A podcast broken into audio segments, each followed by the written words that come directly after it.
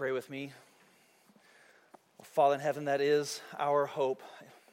Jesus alone. There is nothing else that we can turn to, no other place we can run to find healing, to find refuge, to find wholeness, to find peace. Our hope is in Christ alone. So help us now as we turn to your word to know why that can be so.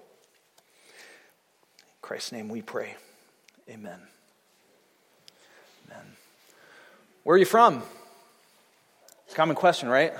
Like when you are meeting someone for the first time, that's you know right up there with what do you do or how many kids you have, something to that effect. Where, where are you from? The question it, it actually often gives me a, a little bit of angst because I lived in eight states by the time I was seven years old. So I'm kind of like, uh, which, which one do I, I choose here? Where, where am I from?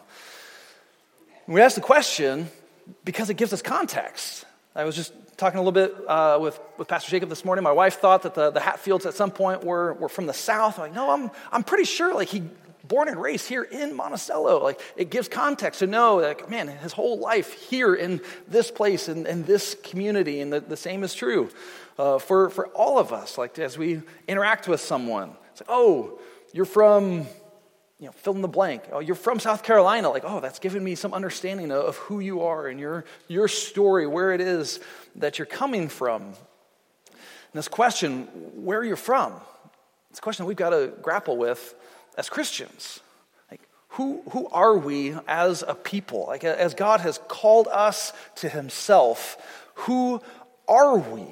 And I know you've been walking through the, the letter to the Ephesians, and talks a good deal about this new people, right? That, that we all were strangers to the covenants of promise. We were aliens to the commonwealth of Israel, and yet here we are here we are gathered this morning in the name of Christ, laying hold to those very promises. How, how can this be? Like, what, what is our story as a people?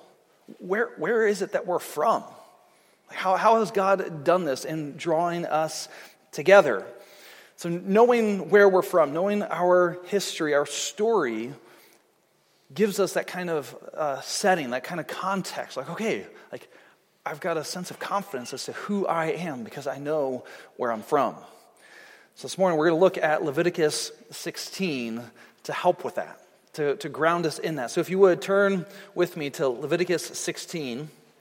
I'm not going to read the whole chapter, but this is speaking to the holy day that Israel celebrated each year called the Day of Atonement. The Day of Atonement. So look at, Leviticus 16. I'll read excerpts here from the chapter as we consider God's word for us today. So Moses records for us in, in Leviticus 16. The Lord spoke to Moses after the death of the two sons of Aaron when they drew near before the Lord and died. And the Lord said to Moses, Tell Aaron your brother not to come in at any time into the holy place inside the veil before the mercy seat that is on the ark, so that he may not die. For I will appear in the cloud over the mercy seat. But in this way, Aaron shall come into the holy place with a bull from the herd for a sin offering and a ram for a burnt offering. He shall put on the holy linen coat and shall have the linen undergarment on his body, and he shall tie the linen sash around his waist and wear the linen turban. These are the holy garments. He shall bathe his body in water and then put them on. And he shall take from the congregation of the people of Israel two male goats for a sin offering and one ram for a burnt offering. Verse 15. Then he shall kill the goat of the sin offering that is for the people and bring its blood inside the veil and do with it do with its blood as he did with the blood of the bull, sprinkling it over the mercy seat and in front of the mercy seat. Thus he shall make atonement for the holy place because of the uncleannesses of the people of Israel and because of their transgressions, all their sins. And so he shall do for the tent of meeting which dwells with them in the midst of their uncleanness. Verse 20. And when he has made an end of atoning for the holy place and the tent of meeting and the altar, he shall present the live goat. And Aaron shall lay both hands on the head of the live goat and confess over it all the iniquities of the people of Israel and all their transgressions, all their sins. And he shall put them on the head of the goat and send it away into the wilderness by the hand of a man who is in readiness. The goat shall bear all their iniquities on itself to a remote area and he shall let the goat go free in the wilderness. Verse 29 And it shall be a statute to you forever that in the seventh month, on the tenth day of the month, you shall afflict yourselves and shall do no work, either the native or the stranger who sojourns among you. For on this day shall atonement be made for you to cleanse you. You shall be clean before the Lord from all your sins. So, this, like I mentioned, is that holiday, the Day of Atonement, which maybe you've seen like pop up in your, your Google Calendar here in the last few weeks. It's Yom Kippur, is the Hebrew just means Day of Atonement. This is one of the, the high and holy days in the, the calendar year for God's people. And as God's people, us, like this is a holy day that is in our history and, and our family traditions. So it's good for us to understand what those traditions are and how it is uh, that we are part of this family. Because if, if indeed we are strangers and aliens that are now part of this people, we've got to reckon with the, the question of how can this be that us, strangers and aliens, who are sinful rebels, like how, how is it that God can dwell with us? How is it that we can be his people? How can he dwell in our midst and we are not immediately obliterated by the blazing holiness of God? How can this come about? How does it even make sense that we can sing the songs that we have about Jesus and his blood and how he's an atonement? Like, how can this be? The Day of Atonement speaks into this very reality for us. And so, what we are seeing here, as you track along in this chapter in Leviticus 16, are, are four phases of what develops here on this special high and holy day. Four phases that, that mark this day apart as distinct and different, even from all of the sacrifices that Israel was called to offer. So, four phases. First, it's preparation then propitiation, expiation, and incompletion. Four phases of this. Now, before we jump right in Uh, and try to understand what it is that's going on here on this special day. We've got to understand that the, the first six chapters of Leviticus, I'm sure those are like some of the most riveting parts of your year as you're going through your Bible reading plan. Like, oh, I just really want to know all the ins and outs of the sacrificial system that's just so rejuvenating to my soul. Like, Probably not, right? But it's important. Like, all right, here's six chapters that God has, has revealed and inspired for his people to know I am holy you are sinful. This needs to be made right somehow, right? So, six chapters of, different kinds of sacrifices that Israel was to offer. And in these first 10 verses of Leviticus 16, as we look at uh, the preparations that Aaron, as the high priest of God, was to make, we do well not to just skip right over that first verse. Like the, the context of this day. Like, why is it that God has instituted this day? Tells us, verse 1 the Lord spoke to Moses after the death of the two sons of Aaron. He's referring back to Leviticus 10 when Nadab and Abihu went in before the Lord and offered un, unauthorized incense before the Lord, and in a moment, they died. Like, imagine being Aaron. It's like, okay, God, you, you want me to do what? you want me to come into your presence? Like, these guys, like my, my sons, like they died when they went in your presence. I, am not so sure, you know, maybe, uh, hey, Joseph, like, come over here. You, you can be high priest. You can go do this job, right? I mean, there's probably a little bit of uneasiness and, and uh, in revealing this to, to Moses, right? He's trying to, like, maybe assuage some fear, right? As he tells him in, in verse 2 that he's telling him, like, here are the preparations that you need to make so that you can come in before me and not die. it's like, wow, like, this is, a, this is an important thing here. I could die if I carry out these responsibilities wrongly. And so, this is important for us to recognize that these preparations that are made are, are, are for the high priest protection, but for the good of all of the people of God. That we worship, we come before a holy God, and He is not one to be trifled with. And so we do not come into his presence like all chummy and be like, yo, like, what's up, God? Like, there is a, a, familiarity, there is an intimacy that we do have, which is unfathomably remarkable. Like, it is amazing that we can come with boldness before the very mercy seat of God in the name of Jesus to make our requests known to him. But we do so wrongly if we presume upon that status. Right? If, if we, like Aaron, were to, or Nadab and Abihu especially, just come in however it is that we so please, watch out. We are dealing with a holy God. And so these preparations of the first 10 verses are here to safeguard Aaron and to safeguard the people of God because we worship the Holy One. We're coming before his blazing holiness. So, the redemption that we have in Christ, right? I mean, the redemption that Israel had through the Exodus, that they were so wonderfully redeemed from slavery in Egypt and brought through the sea on dry ground. That does not give them a place to say, like, okay, well, now I can call the shots and I can determine how this relationship is going to go. By no means. By no means.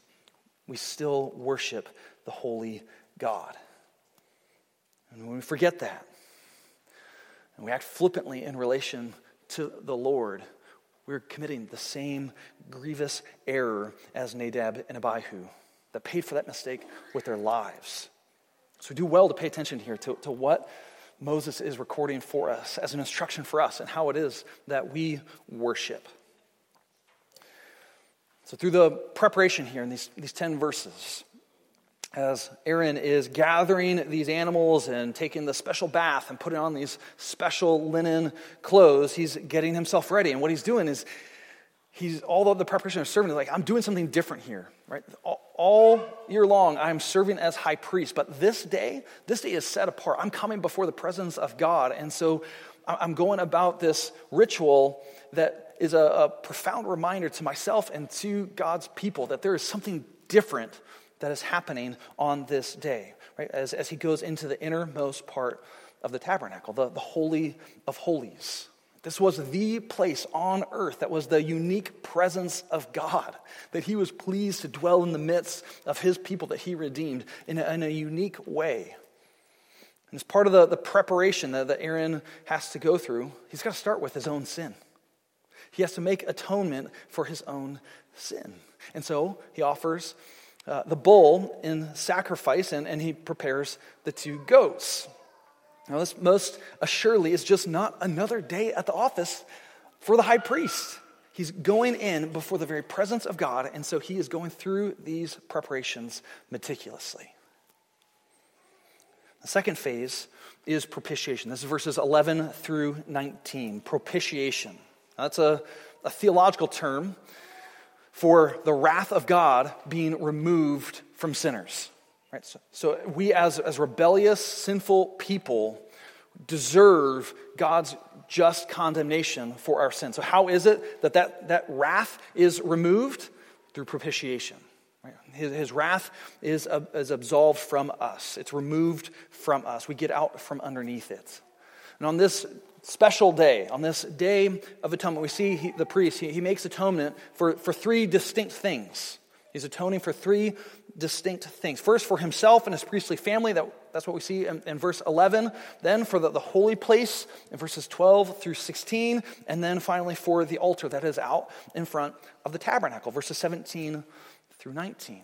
Right? So, this bull is first offered for himself, and one of the goats is offered on behalf of the people. And offering these sacrifices, it's, it's what the people of Israel were doing all the time, right? I mean, this offering of sacrifice wasn't a, a unique a, a component or attribute on this special day. In fact, like the priests and the Levites, they were like full time employees, right, at, at the tabernacle, but that means that they were working full time at the sanctified butcher shop. I mean, you can go and read uh, different accounts of the holy days and especially if you were to go and read of uh, the, the Jewish historian in the first century, uh, Josephus, he talks about how many animals are being sacrificed. It is confounding. Like, it just like blows your mind just how many animals are being butchered at the temple.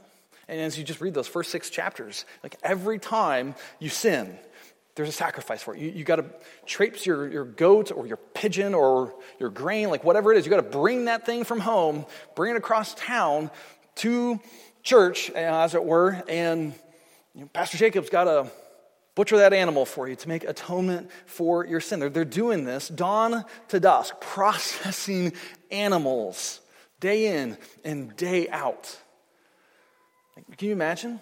Pastor Jacob isn't like devoting himself every week to preparing sermons, but day in and day out. He's, he's helping deal with your sin according to God's law by, by processing animals, by, by butchering animals. Like, that's what he would be giving himself to. Like, no thanks. Like, I, I don't want to do that. This is a bloody mess.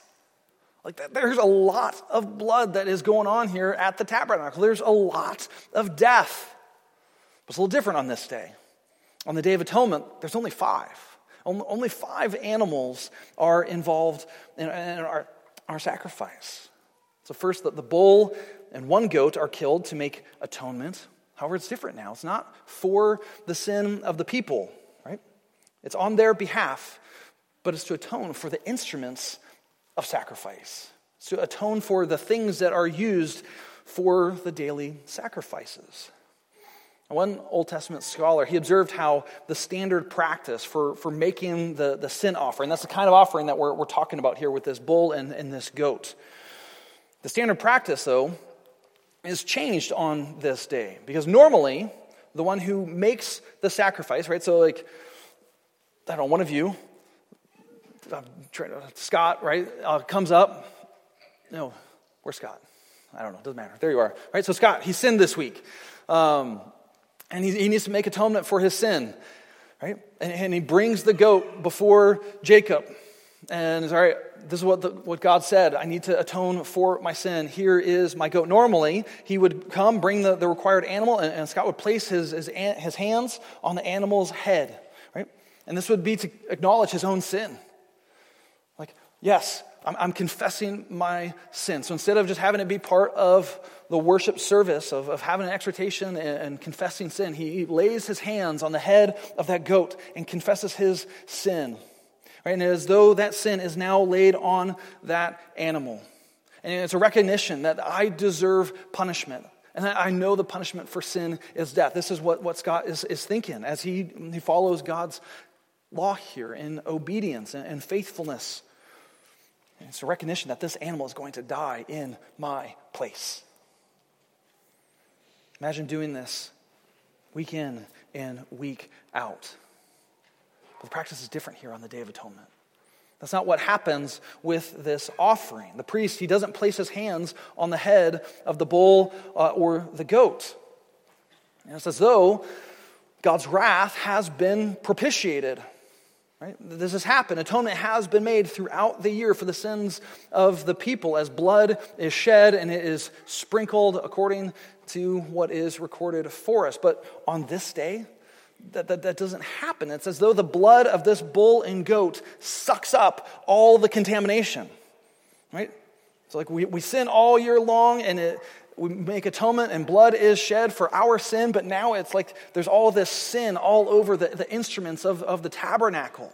Like all these things that are used for atoning for sin, like now they're tainted. And so on this day of atonement, and as though the, the sacrifice that is being made right, by virtue of not uh, seeing that the hands are, are laid and sin is confessed onto this animal, it's like the, the animal's blood like soaks up all the contamination on the, the tools of sacrifice in order that they would be clean. Like, how can this be? Like, what's the deal with the blood? How can all this blood atone for sin and remove the, the wrath of God? Like, what is going on here? I think we just see the central place that blood plays in, in life, right? So we read in Leviticus 17, verse 14, that the life of every creature is its blood. Its blood is its life. So when Moses records, he's not making like some metaphysical claim about like some magical force that blood has. It's just the, the simple recognition that if an animal bleeds out, it's, it's going to die. Right? It's just, like the blood is just representative of life. And God commanded all of these bloody sacrifices throughout the year, but especially these on the Day of Atonement. He commanded them, essentially conveying to his people, telling his people, I will pass over your sin. If they would so trust in God's promises and make these sacrifices. These sacrifices, the, the blood, they are to highlight God's holiness and his people's sinfulness. Week in, week out, year by year, as the sacrifices are made. As you see the blood caked on the instruments of the tabernacle, It's like, wow, that is disgusting. And so is my sin. So much death, so much blood, so much sin, and yet so much mercy. It isn't just propitiation that's in view, right? not just the, the satisfaction or, or the removal of God's wrath. That's not all that's in view here on this on the work of this special day. Expiation. That's the third phase of this holiday, verses 20 and through, uh, through 22. 20 through 22, expiation. Right? So we're seeing in these, I read these verses for us. This is where the, the other goat is now taken, the, the live one that was, was set aside for Azazel that one is now brought forward, right? They, they, cast lots. You can go and read. They cast lots for the, the goats, and, and one is selected to be that, that sin offering that, uh, whose blood is, is spilt and, and atones for uh, the, the tabernacle and, and the, the instruments, right? The other goat still alive. It was set aside for Azazel. Scholars like they don't know what that means. Like the word, maybe we can make some good guesses. Like maybe it's a demon, maybe it's a location out in the wilderness, right? maybe it's a word that just means scapegoat. We don't know what it means, but, but what it's what this animal, what this goat is doing, it is very clear. Like the function that it serves is very plain for us. So this animal, the priest does place his hands on the goat's head. And he does confess the sin of all the nation of Israel. But rather than killing this goat, this one is handed over to someone who's ready and waiting to walk this animal out into the wilderness, to a place where it will never find uh, its return back into the camp of Israel. So, the theological importance of what's going on here in this transaction, like in this part of the holiday. It's recorded for us in verse 22. Right? Moses, he records for us that this goat shall bear all their iniquities on itself to a remote area. So, this is the concept of expiation. Expiation. God's wrath against sin, his wrath is removed in propitiation, and in expiation, our sin is removed from our midst. And so we read in Psalm 103 12 that as far as the east is from the west, so far does he remove our transgressions from us. Like, do, are, you, are you tracking here with the, the layers of grace and mercy that are on display on the special day of atonement? That, that tremendous mercy is being poured out upon God's people, that he would remove his wrath, looking to these sacrifices, looking to the death of these animals in place of the death of his people. What mercy to show to rebellious sinners like you and me. And what grace upon grace that our sin is then taken away from us. So, friend, you, you, you don't have to go on feeling the, the burden, the, the weight of the guilt and shame of your sin. How much more so now in Christ that our sin is expiated, it is removed from us. It has no bearing on your life or in how God looks at you. It is removed from you. You are cleansed and you are made whole so that that no longer has any influence on who you are. Right? Where are you from? Like that, that history, that context, it is not most foundationally grounded and rooted in your sin. Because of Jesus, because of the expiating work of Christ and being the very thing that the Day of Atonement anticipates. This doctrine of expiation is a wonderful thing. That we would not be burdened down by uh, the shame of our sin. And so, we're seeing here that the judgment is not the only thing that is slaked, right? I mean, th- that happens on the Day of Atonement. Judgment against sin is slaked, but our very sin is taken away. It's gone, never to be seen again. Wrath is removed and purity is restored. Now, at this point, on the Day of Atonement, up and through verse 22, right, I mentioned we had five animals that are, are part of the sacrifice. Right? Three of the five have been accounted for as we shift and look to the, the fourth phase incompletion. Incompletion. So atonement is made, but now everyone that was involved has got to get cleaned up. That's what's recorded for us in verses 23 through 34. The high priest, Aaron, right? He's, he's got to now take off the special linen clothes and he's got to bathe again. Right? The person who leads the scapegoat out into the wilderness, when they return, that individual's got to bathe and change clothes. Those individuals that are appointed to drag the carcasses of the, the bull and the goat that were sacrificed, to, to take those carcasses outside the camp and burn them up completely. Right? They're, they're tainted by sin, and it has to be removed from the presence of the people of Israel. When they return to camp, they've got to bathe and be cleansed also. They have to change clothes. So we're seeing by Moses recording for this, you know, and God commanding this, is that these individuals, they are all still tainted by sin. Like it's like this yucky film that's like on them. Like, uh, I'm not gonna be able to think of something off the top of my head now. Like uh, doing some dirty work, right? Or like summer, right? You're, you're mowing and like bushwhacking stuff and like trying to clean up the yard, and it's all dirty and dusty. Or I've never done this, but like you're working on the farm and doing like uh, making hay and throwing hay bales up, right? And it's just like it's caked on you and the, the sweat. So you just like have this film. It's just like, ugh, like it's just all over me.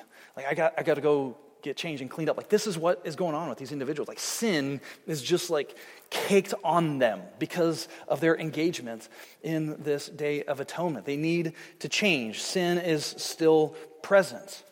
And so we've got these two other animals, these two rams that are now offered as burnt offerings, right? The first two animals, a sin offering, the one goat removed as the scapegoat, expiation, these last two animals follow the, the pattern of the burnt offering being slaughtered and entirely consumed in the fire of the altar.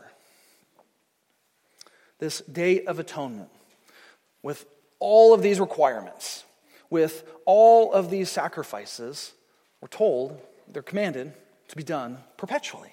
It's to be a statute forever, year after year.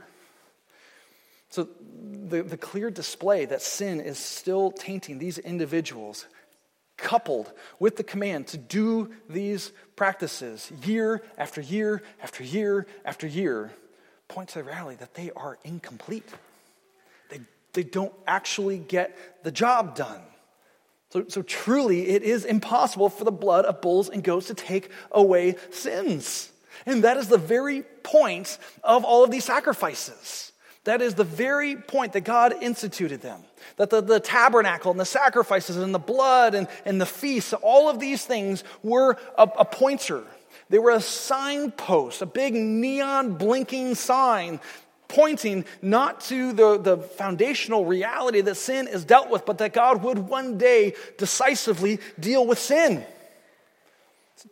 They, they were, in fact, a shadow a pattern of the real thing. And that's why God told Moses when he revealed all the details and all the schematics of the tabernacle and, and these sacrifices, he told him, like, look at the, the real thing.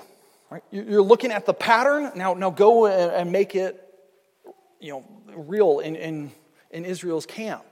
We read this in Exodus 25, verse 40. God, he tells Moses to make all of these things after the pattern for them, which is being shown you on the mountain. When Moses went up on Sinai, he saw the real thing. He, he, was given witness to the, the, the real heavenly tabernacle in the presence of the Lord.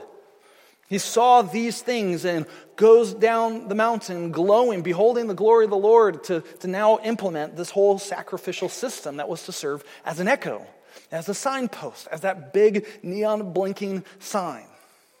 And we see this dynamic that, that uh, not just in the law itself, but as we continue on in the, the prophets and in the Psalms, this reality uh, that these sacrifices were not the end in and of themselves.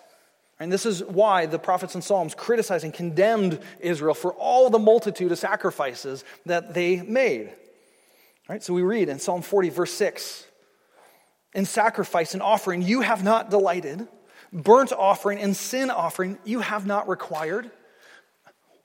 What? David, what do you. You've read the law. God clearly commanded and required these things. What are you talking about? Or again, he writes in Psalm 51 16, For you will not delight in sacrifice, or I would give it. You will not be pleased with a burnt offering. We just got to be thinking, like, uh, David, go and read the law. Like, yes, yeah, so like clearly God has some satisfaction or desire for these things, or why else would he command it? But it's not just David in the Psalms, the prophets also. So here, uh, Isaiah 111, standing in for a lot of places in, in the prophets, where Isaiah records, What to me is the multitude of your sacrifices, says the Lord. Right? What do I care about all the sacrifices that you can make? I have had enough of burnt offerings of rams and the fat of well fed beasts. I do not delight in the blood of bulls or of lambs or of goats. So we're thinking, okay, what's going on here, God? like you spent a lot of time, spilled a lot of ink to tell us to how we should spill a lot of blood. Right? How is it that God commands these sacrifices, and says, you know, just forget it. I don't, I don't like that stuff anymore? Like, is God changing? Is he fickle in how it is that he likes to be worshiped? Did he grow out of this bloodlust to a more sophisticated religious expression? Like, is that what's going on here? No. No. The preacher of Hebrews, right, we've heard from Hebrews uh, in the call to worship, he makes explicit what was veiled. Right, the blood of bulls and goats could never take away sin. Never would it work that way. They were always a pointer to something greater, something better that was to come. And so Israel was to watch a mere mortal walk in to this tabernacle with blood and somehow make atonement. Right? Use to sprinkle that to, and atone for their sin. Like, oh, okay, I, I, I don't know but they were to do so by faith in the promises of God. So, all the sacrifices that they would make day in and day out, year by year, on the day of atonement, they were to see this take place and say, I know that this animal cannot remove my sin. I know that this animal cannot take the punishment that I deserve. It cannot remove my guilt and shame. Like, that's not possible. That's an animal, it's a goat. I'm an image bearer of the Creator. But I'm going to trust God. I'm going to trust His word and hope in the coming day when God will act to decisively deal with sin. That's the, the framework, the mindset that the people of Israel, that Aaron especially, that the kings of Israel should especially have had as they made these sacrifices. That they should have been looking forward to that day that has come when Christ did appear once for all at the end of the ages to put away sin by the sacrifice of himself. Not by the blood of bulls and goats, but by the sacrifice of himself.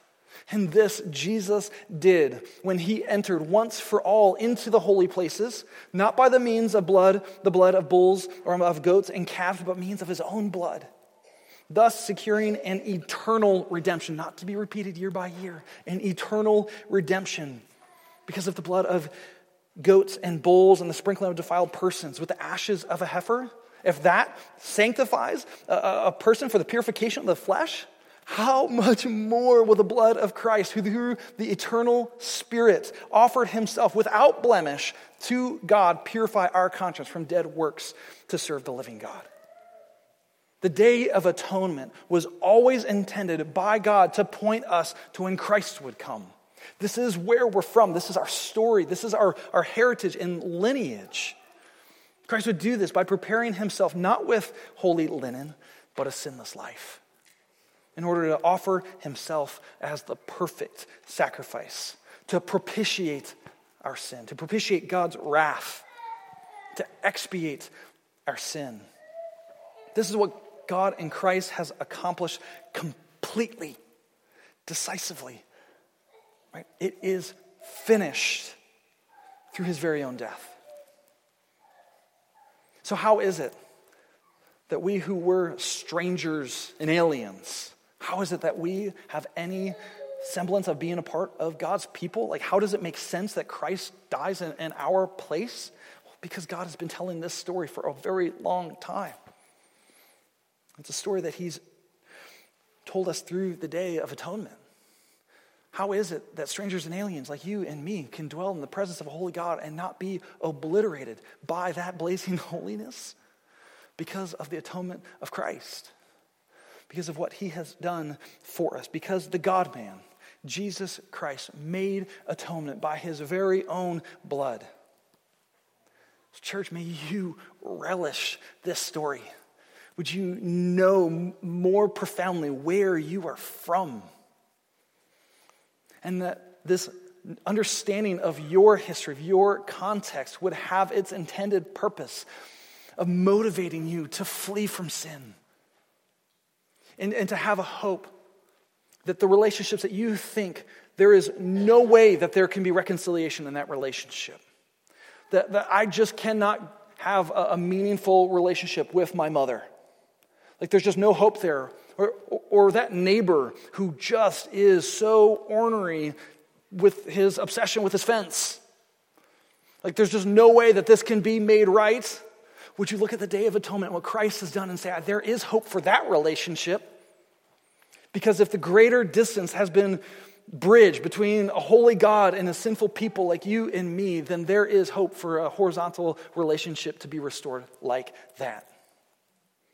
So, would we grasp and delight in this grand story that God has been doing, that we are brought in and folded into, that we would see the magnitude of our sin, and that we would delight in the greater measure of His mercy, that all manner of sin and temptation to it would lose its appeal as we consider the great price that Christ has paid, that we would be atoned by the blood pray. So, Father in heaven, this truly is a work that you must do in us. This would be foolishness and rubbish to us. A bunch of bloody sacrifices that seems it seems so unsophisticated. It seems so messy a God man that would die in our place and that he was risen, it seems too miraculous. And it is, and it is foolishness to us if your spirit doesn't come and help us. If you don't give us new hearts, new affections, new desires to love this great story, to see how it is that we are folded in through that very death and resurrection of Christ and the indwelling uh, presence of your Spirit. So, would you help us? And would you ignite in us a greater desire and passion for this good news, this great story to be made known, that others might be folded in as well with us? Work in us like this, and in far more ways we pray for Christ's glory. Amen.